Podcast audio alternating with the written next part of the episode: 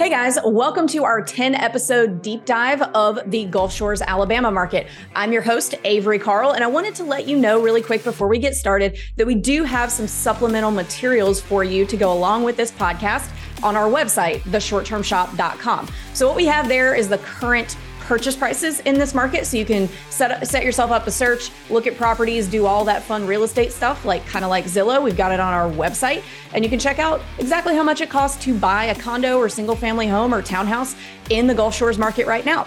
Also, to go along with that, we have the AirDNA data, thanks to our friends over at AirDNA, for this market for the past few years. So you can compare purchase prices versus the AirDNA data and kind of do some analysis there. We've also got a really cool calculator on the website that I built around short term rental investing to go along with all these things.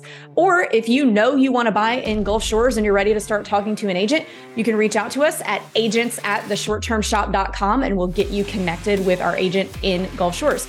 And last but not least, if you just really like us and you want to hang out with us more, we'd love to see more of you. So there's a few ways you can do that. You can join our Facebook group. It's called Short Term Rental, Long Term Wealth, same title as my book. It's a community of over 60,000 investors sharing best practices and just kind of uh, being friends with each other. It's pretty cool. Or if you want to talk to us in person, you can do that every Thursday. You can sign up at strquestions.com. We have a one hour lunch hour, just office hours, where you can ask us anything you want about short term rental investing. So we appreciate you guys listening and please reach out to us with any questions. Follow us on Instagram, TikTok, Facebook. Join us in our community on Facebook as well. And uh, I guess we'll get to the episode now. Thanks, guys.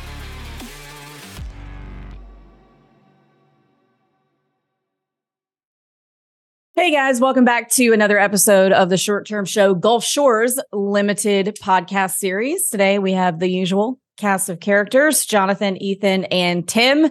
Uh, today we're going to talk about the contract process. So we're going to walk you through the process from offer to close on buying a property in this market, the things you're going to see about the contract. We're, of course, not attorneys. We're just going to walk you through um, the way that the process works. We're not interpreting contracts here. So, the first thing you do when you're going to write a contract, so you've got a house that you want to offer on, uh, and you say to Jonathan, Hey, I think I want to offer on this house. So there's a few things you're going to need to be familiar with, things you're going to need to know what they are so you can understand the contract. So let's talk about the offer terms for a minute. Uh, so let's talk about Jonathan. Um, typically what are you i don't really want to talk about prices here because it's going to be subjective in terms of you know when when in the market cycle somebody's actually listening to this podcast. But so some of the things that are on the offer um, cash financing let's just kind of walk through the different different lines that you can fill in. Absolutely. Good morning everybody. Um, so the so as far as the offer, the first thing we're going to talk about is the terms of the offer. So if you're using financing, which most most people are using, but of course you can use cash, um, you know, even seller financing. There's all those options. But the first thing we do is talk about the terms of the financing, and this uh, then puts our financing contingency in place. So we need to know how much the down payment is going to be, close to what the interest rate is going to be as well. And that will protect you in case the interest rate skyrockets and you can't get financing within those terms, then that financing contingency will be in place. That's why it's important to have that because if you have a 12% interest rate on your financing contingency and you're not willing to pay that rate, then it's not going to really protect you too much because you're supposed to be able to obtain financing within those terms. So the Alabama contracts, and we'll get deeper dive into this later in the episode. The Alabama contracts do have it where you can write in that you are your financing contingency depends on you getting a rate between or under a certain percentage, right? Under a certain rate. That's that's right, and that's why you wanted to line up. If your pre-approval does have that, a lot of listing agents will look at it. So you don't want to put try to be cheeky and put something really low to get out of it. Most agents will catch that, but it is there to protect you in case the rate shoots up while you're um, you know negotiating the offer and after you're under contract. Yeah guys so right out of the gate that's something that is different in alabama than in other states. Not all state at least none of the states that i'm licensed in and i don't think any of the other short-term shop states but don't quote me on that. This is one of very few if not the only one where you can write in a limit on the rate on your interest rate that you can get. So really important to remember that. It can keep you safe in terms of interest rates going up during your contract period, especially if it's like a brand new pre-construction or something that's not finished yet. It might take a few months to finish. Uh, that's definitely something to remember. So you've got. Note, on that note, Avery, sorry to interrupt, but. I will say this is for a standard Baldwin County contract. We will have to talk about if it's new construction a lot of times the builders will provide a contract and that can be variable. So you may not have all the same protections. Usually you don't have all the same protections as you do with a resale using a Baldwin County contract if you're using new construction here. Just wanted to make that side note too. Well, yeah, let's talk about that for a minute before we dive into the the standard contract because that's more what we're going to talk about today uh, is the standard contract. But in any case, in any state, a lot of times when builders are doing a pre construction, they will have their attorneys write up their own contract that really protects the builder more than it protects the buyer. So you guys need to be aware of that when you're writing offers on things just ask your agent because you know you're you've ne- might have never seen a real estate contract before or an alabama one or know the differences. So if you're buying pre-construction always ask your agent hey do they have us using the standard state offer forms or do they have us using a builder specific form? They're almost always going to have builder specific. You do want to have an attorney take a look at that just to make sure there's nothing crazy in there uh, and then you have to decide if it's something that you're okay with. I've never seen a builder change terms on a contract because a buyer said, Hey, I don't feel protected enough. Uh, most of the time, they're just going to wait for another buyer. You could always ask. I'm not saying don't ask, but don't expect it. So it's really a, more of a situation where you need to have an attorney look at the contract, see what what everything is and the way things are going and what's doing, and then um, decide if you're comfortable or not. Because again, I've never seen a builder change the contract that they had specifically written for this development to suit a buyer. They may, again, but just understand, don't expect it. Really good call out, man. Like some great nuggets right out of the gate already. All right. So back to the standard contract. So we're writing an offer. Uh, let's talk about earnest money. So that's one of the first things that will happen in uh, in the the deal. So, what is the standard, if there is a standard amount of earnest money that you see being accepted in the Gulf Shores market? So, for earnest money here, I, I typically recommend between, uh, you know, somewhere around 1%. It's not, you know, some people try to come in lower and that's, you know, it's all a negotiation, but normally around 1%. So, if you're, you know, if you're around 550K, you may just offer 5,000, somewhere close to that. Um, it doesn't have to be exactly 1%, but most people expect it to be close to that amount of the, of the offer price. Okay. Yeah, that's that's pretty standard. And is the earnest money in Alabama, is it fully refundable if you terminate under one of the contingencies? Well, so you do have many contingencies. So the main one is the inspection contingency and the due, due diligence period. That's going to be 10 business days, not calendar days. So you're looking at roughly 14 calendar days, unless you have a holiday that extends, which is really nice that it works on business days uh, because if you have holidays, you don't have to worry about it too much. But um, but that is the big contingency, and you have to get an inspection. So if you uh, write an offer with me, you really want to be uh, willing to get an inspection done, or you are putting your earnest money at risk. Um, during that 10 business days is when you have your inspections done. Also, all the other contingencies lapse before this contingency is done, like the internet and a few contingencies that really don't come into play here often. Um, but the main one is the the uh, inspection and due diligence contingency period, which lasts 10 business days, and you can get your earnest money back if you terminate due an inspection due to an inspection item. And there's you know, you're many times you're going to find inspection items that you can terminate with. I'm not going to say every time, but many times you will.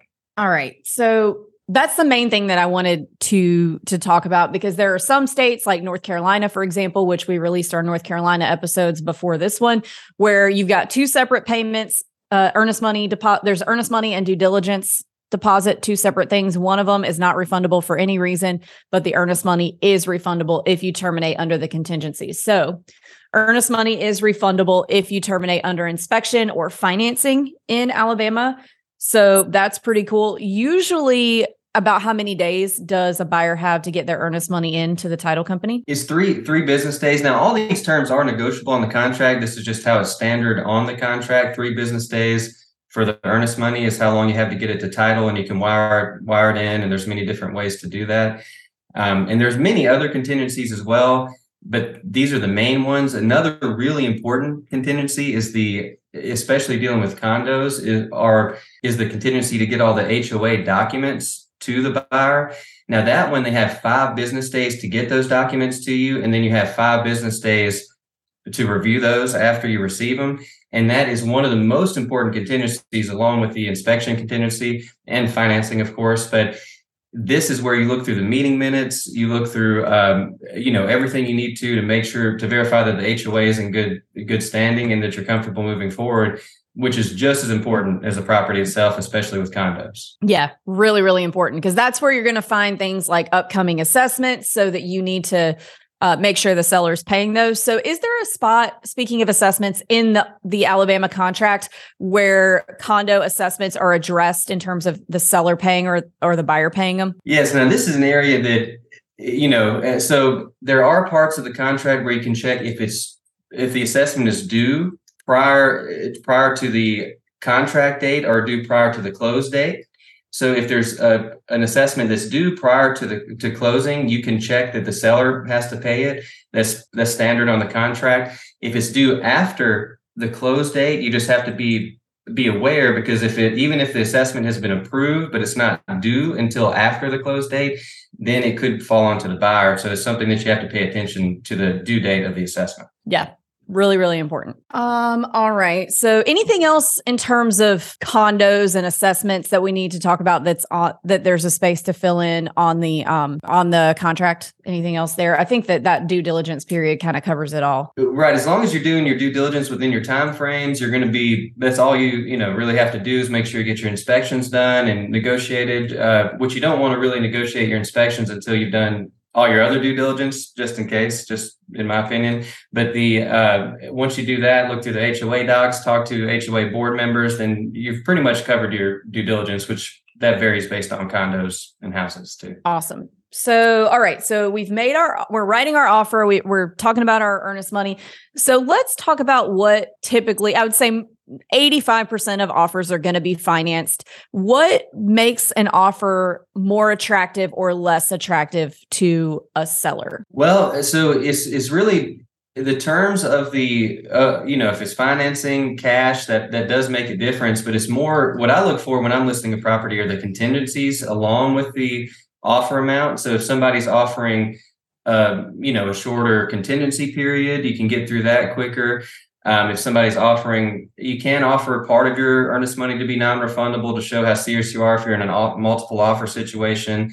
Um, so it's really you look at the terms of the offer, which are the how much the the seller's net the net to seller is going to be, which it doesn't matter if it's uh, closing cost or purchase price, as long as it looks like it's going to appraise. That part doesn't matter too much. But really, it's just the terms uh, as far as the shortening contingencies or removing contingencies, which I don't like to do, but you can shorten them and still get done in time. Or uh, you know that's that's a way to make it more appealing without having to lower the uh, or to up the offer price. Yeah, and re- removing contingencies is something that is done more often in a really really competitive sellers market like what we saw in 2021 and the beginning of 2022 so there were just so many people offering on every single property that a lot of times sellers wanted to see contingencies removed they wanted to see no inspection no financing contingency which I would never recommend doing unless you are really, really familiar with the market. You're really familiar with the area that the property's in and just real estate in general and the things that can jump up and bite you uh, in terms of maintenance. I still don't recommend it at all. But if you ever find yourself in the situation where that is something that might have to be done, please don't do it on your first property in the in the market that you're buying in. And I want to talk about too there's a difference between offering as is and offering with no inspection contingency. So some people don't realize that those are two different things.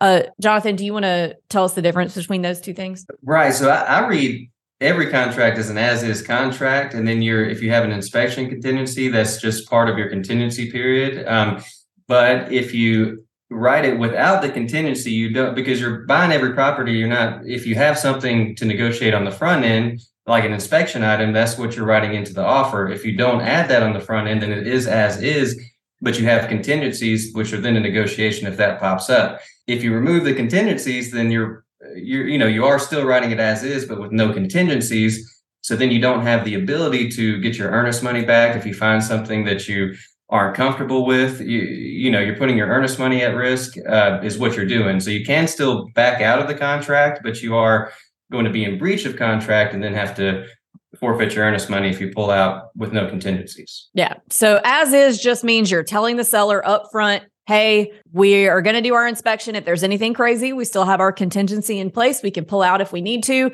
but we're telling you up front, the number that we're offering now is the number that we're going to come out on the other side of inspections with. We're not going to bang you up, ask for a bunch of discounts, all that. So you know that if you're looking at multiple offers and somebody else doesn't isn't offering as is, that they have the opportunity to try and bang you up for some more money, whereas we're not going to do that. So, again, not really something that's done unless it's a very competitive property where there's a lot of offers, but something to consider that there is something in between a full inspection contingency and a and not having a contingency at all to protect you. So definitely something to think about.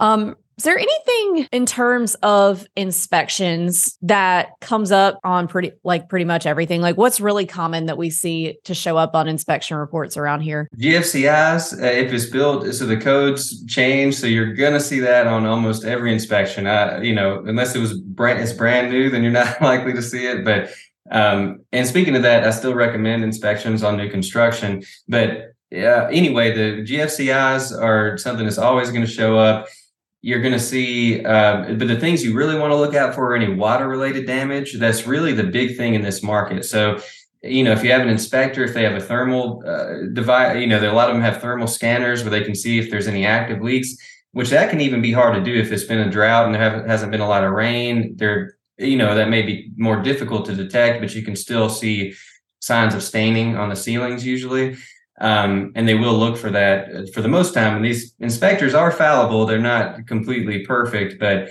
um, you know, so it's I do recommend walking through it yourself if you can. But uh, that's the big thing that I look for is, and I think everybody should look for is water related damage in this market and corrosion on exterior metal things. That's right. Wood and metal, they don't hold up too well in this environment. So you just want to make sure if, if the decks, how the decks look and if they're intact and the pilings, even if they've been maintained. If it's something from the 80s, I've seen properties that have had pilings, the wooden posts that the, you know, for the foundation of the house that have been in pristine condition, even from the 80s, because they were painted and maintained. And I've seen others where you would have had to put in, you know, spend a lot of money putting in all new pilings and um, from the it, literally on the same street, probably built by the same builder. So it does matter how it's maintained. Yeah, absolutely. Um, what's the typical? So you said the typical inspection timeline is about 10 days. The 10 business days, right. So you it's roughly 14 calendar days uh, just built into the contract. Okay. And um is this more of a more and this is very very subjective i probably shouldn't even ask it but i'm going to um how common is it or let me think of the best way to word this. So in some markets you can use basically anything on the inspection report to say hey i need to terminate this thing. There's just too many things on the inspection report that i don't want to deal with uh, and then that's you know that falls under the contingency and other markets they want to see exactly what and then the seller has to say okay, I'm not willing to give you this. So uh, fine, you can terminate. Is this an area where you have to be super specific like that? Or does it kind of vary depending on what listing agent or seller you're dealing with? Or like if you say there's too much on the inspection, then you're out and that's the end of it. So the way the inspection contingency reads is it is an inspection and due diligence contingency period, but most uh, agents here do read it as an inspection contingency. But it is hard to argue to for to anything to not get out of if you get an inspection. So as of right now, I've never had any trouble to getting out due to an inspection.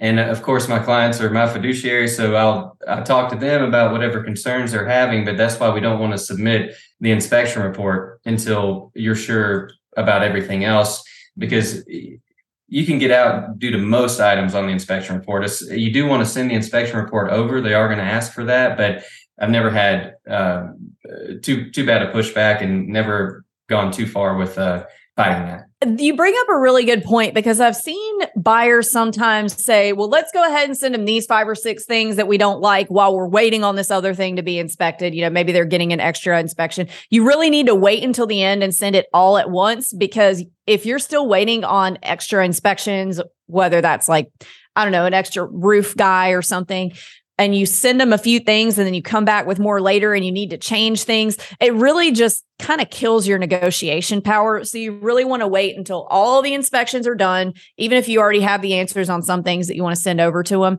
and send it all at once. I agree completely. There's, uh, like you said, it'll kill your negotiations if you try to send more than one ask for uh, repairs or credits um, and then, uh, in addition, if you send it too early, then you can essentially be out of the inspection contingency if they agree to it. And then you're, you know, if you do find something else that you were waiting on, it may be it may be tougher to get out at that point. Another question on the timeline. So you've got 10 business days for your inspection contingency. Is that 10 days to get your requests or your notification to terminate submitted? And then you have another few days to negotiate or do all negotiations have to be done by that 10 days? No as long as you submit uh, and there's a little bit of a, a, gray area. I've talked to a few people about that but it's as long as you submit your your inspection asks your request you've met your contingency. So that's you formally notifying them that you're not okay with it as is and that if you can't negotiate that you're going to be able to terminate during that period. So you just have to submit it within that 10 business days but I have negotiated beyond that before many times. All right. Yeah, some markets that, that that that second period is actually another. You know, there's a certain amount of days put to that. So just depends on what market you're in. Yeah, this this market doesn't have a set amount of days, but um, you know, everything is time is of the essence, and you you normally you're pretty quick to negotiate that. It takes a day or two after. All right. So I think we're good on that on inspection. I think. Um, let's move to well, one more thing I want to talk about while we're on inspections, and it's acting in good faith. So, what a lot of people will do, or not a lot, what I've seen people get in trouble with before is they're only pre-approved to get, you know, say one $500,000 property and they want to offer on 10 $500,000 properties and whoever they can get the most money from on the inspection will be the one that they move forward with and they'll terminate everything else. So I've talked about this on other podcasts, but the best way to do it, in my opinion, is to just ride one horse at a time. Don't make 10 offers and have 10 contracts going at once to try and figure out who's going to give you the best offer. I mean, the best option, and then terminate the other nine because you can get, even though you can terminate for pretty much anything on an inspection, you can get caught up in not what's called not acting in good faith that most contracts, you know, have have wording in there about where if you're making offers and and wasting people's times and tying up wasting people's time not times and tying up people's properties making it unavailable for other people to offer on uh, you can get pinched for not acting in good faith which you know at the very best you know you're losing earnest money at the worst uh, you may potentially get sued. Now, have I have I ever seen that happen?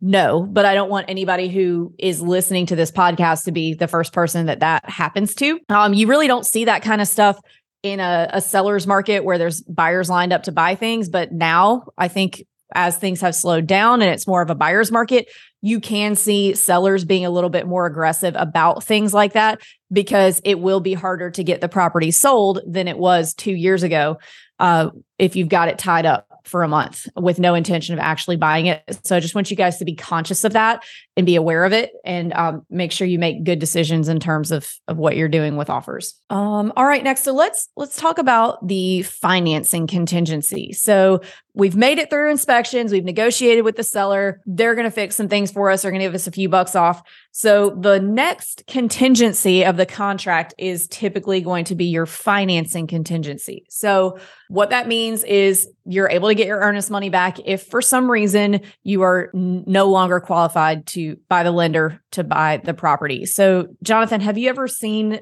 that happen? If so, what's required to show to the listing side to be able to exercise that contingency? Yes, unfortunately, I have seen that happen quite a bit, and usually it's due to condos not being able to obtain financing due to warrantability issues and, and things like that with this, uh, with especially with out of state lenders.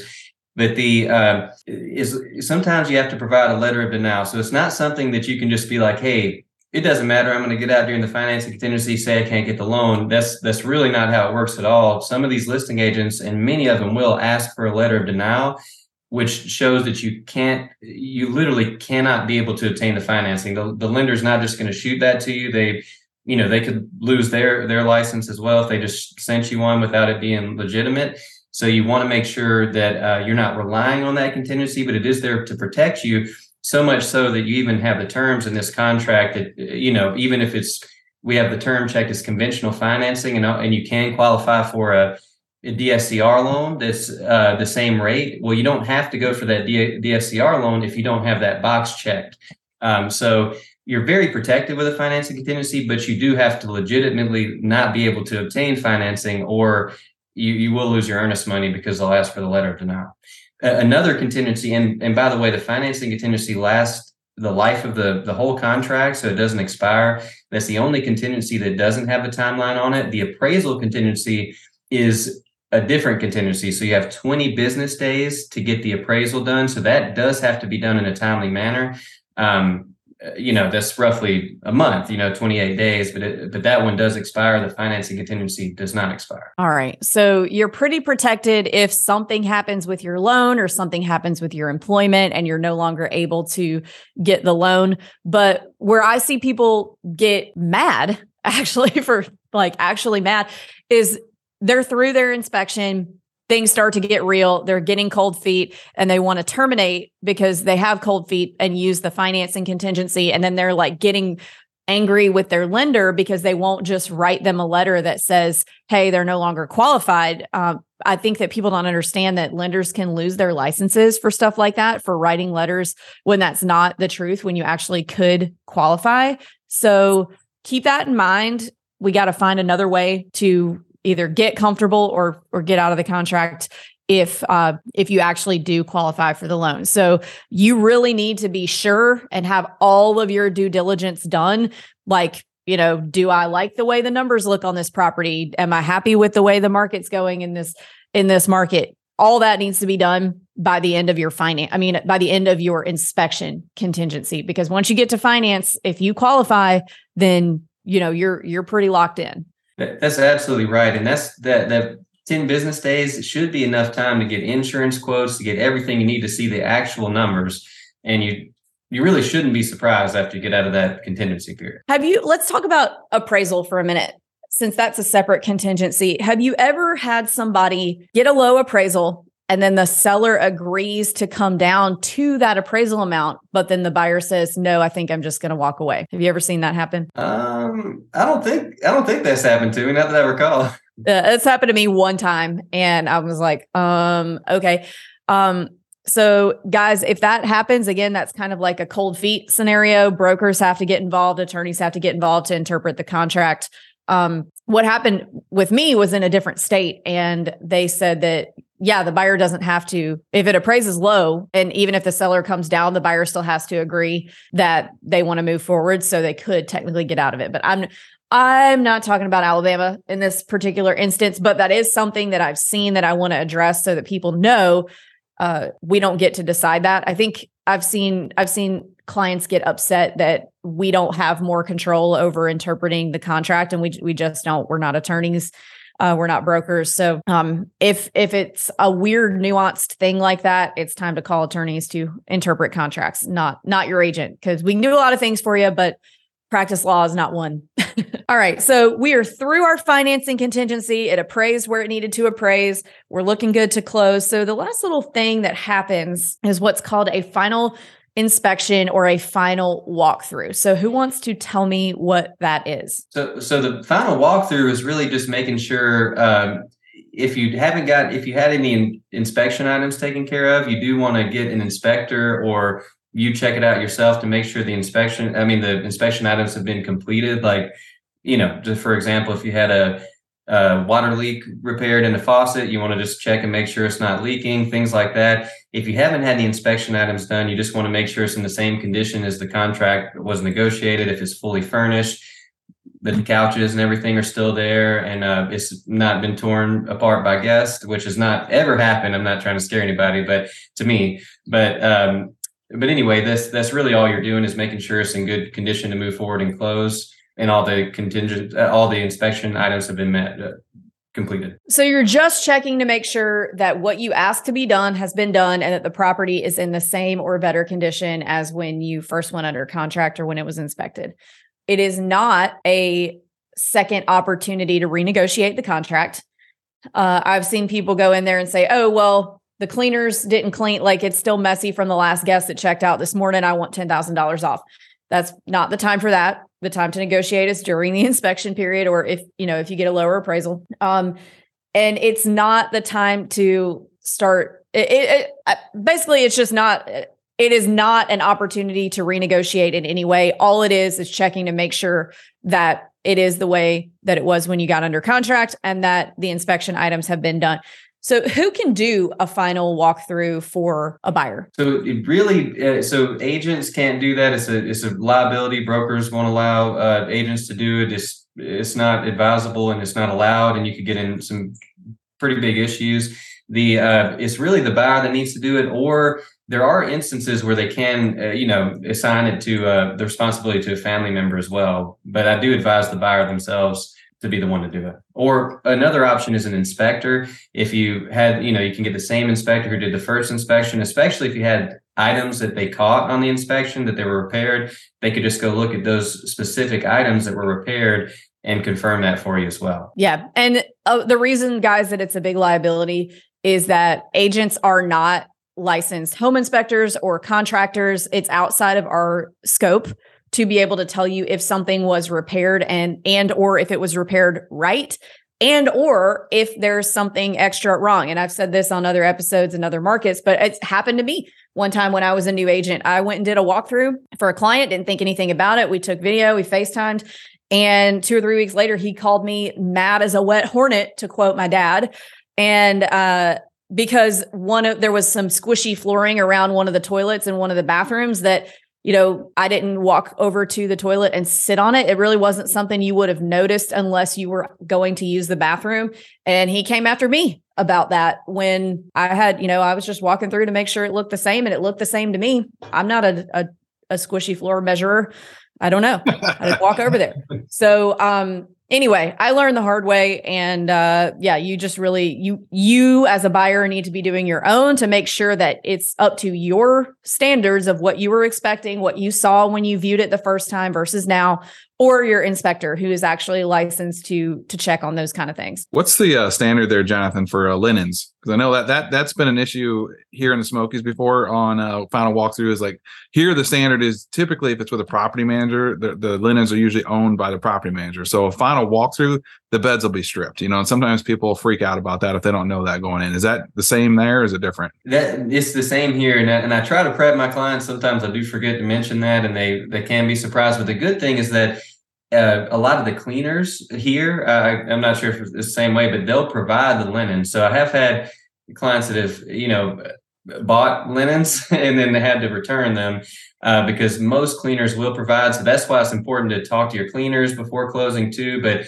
the vast majority of these properties will not have the linens because either a property manager owns them or the cleaners will for the most part. Cool. Yeah, that's the same same here. It's just you know I've had that final walkthrough. It's like oh all the pictures the beds are look like this and now they don't. Well, that the linens typically aren't owned by the owner. So that's and another thing is the lock. The other thing is the the front door lock. Maybe if it's a property manager, that's likely to be owned by them as well. The you know whatever lock. Yep. Oh yeah, the Schlage or whatever. That's right.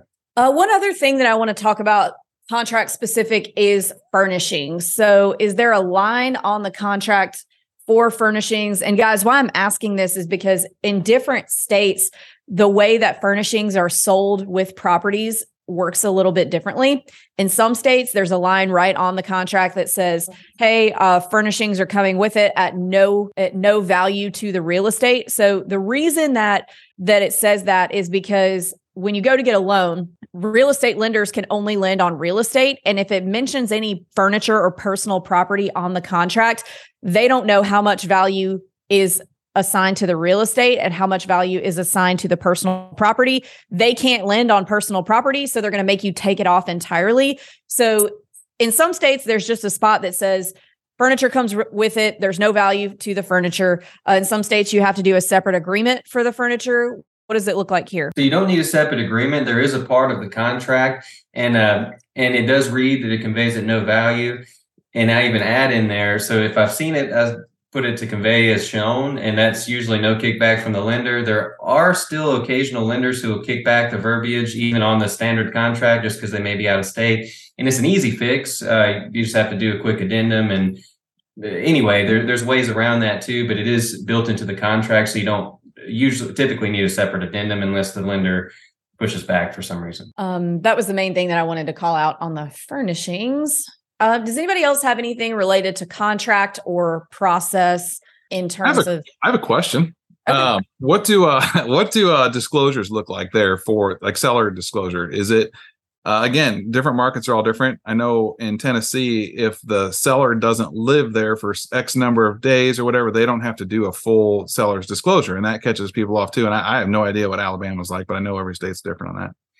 That, that's a really good question, Tim. And that is here. There's a loop. uh, There's a way around it. So if you don't occupy the property, you don't even. Ha- you can just check NA on everything, and the vast majority of these are not occupied. So you very rarely get a seller's disclosure. If you do, it's just somebody. It's a rare occasion to get one. Cool. Yeah, it's similar here. A little different, but similar. I have a another question. Um, as far as bookings go, after it closes, is that something that has to transfer? How does that work? Well, uh, that's a good question too, Ethan. It really depends on the specific deal.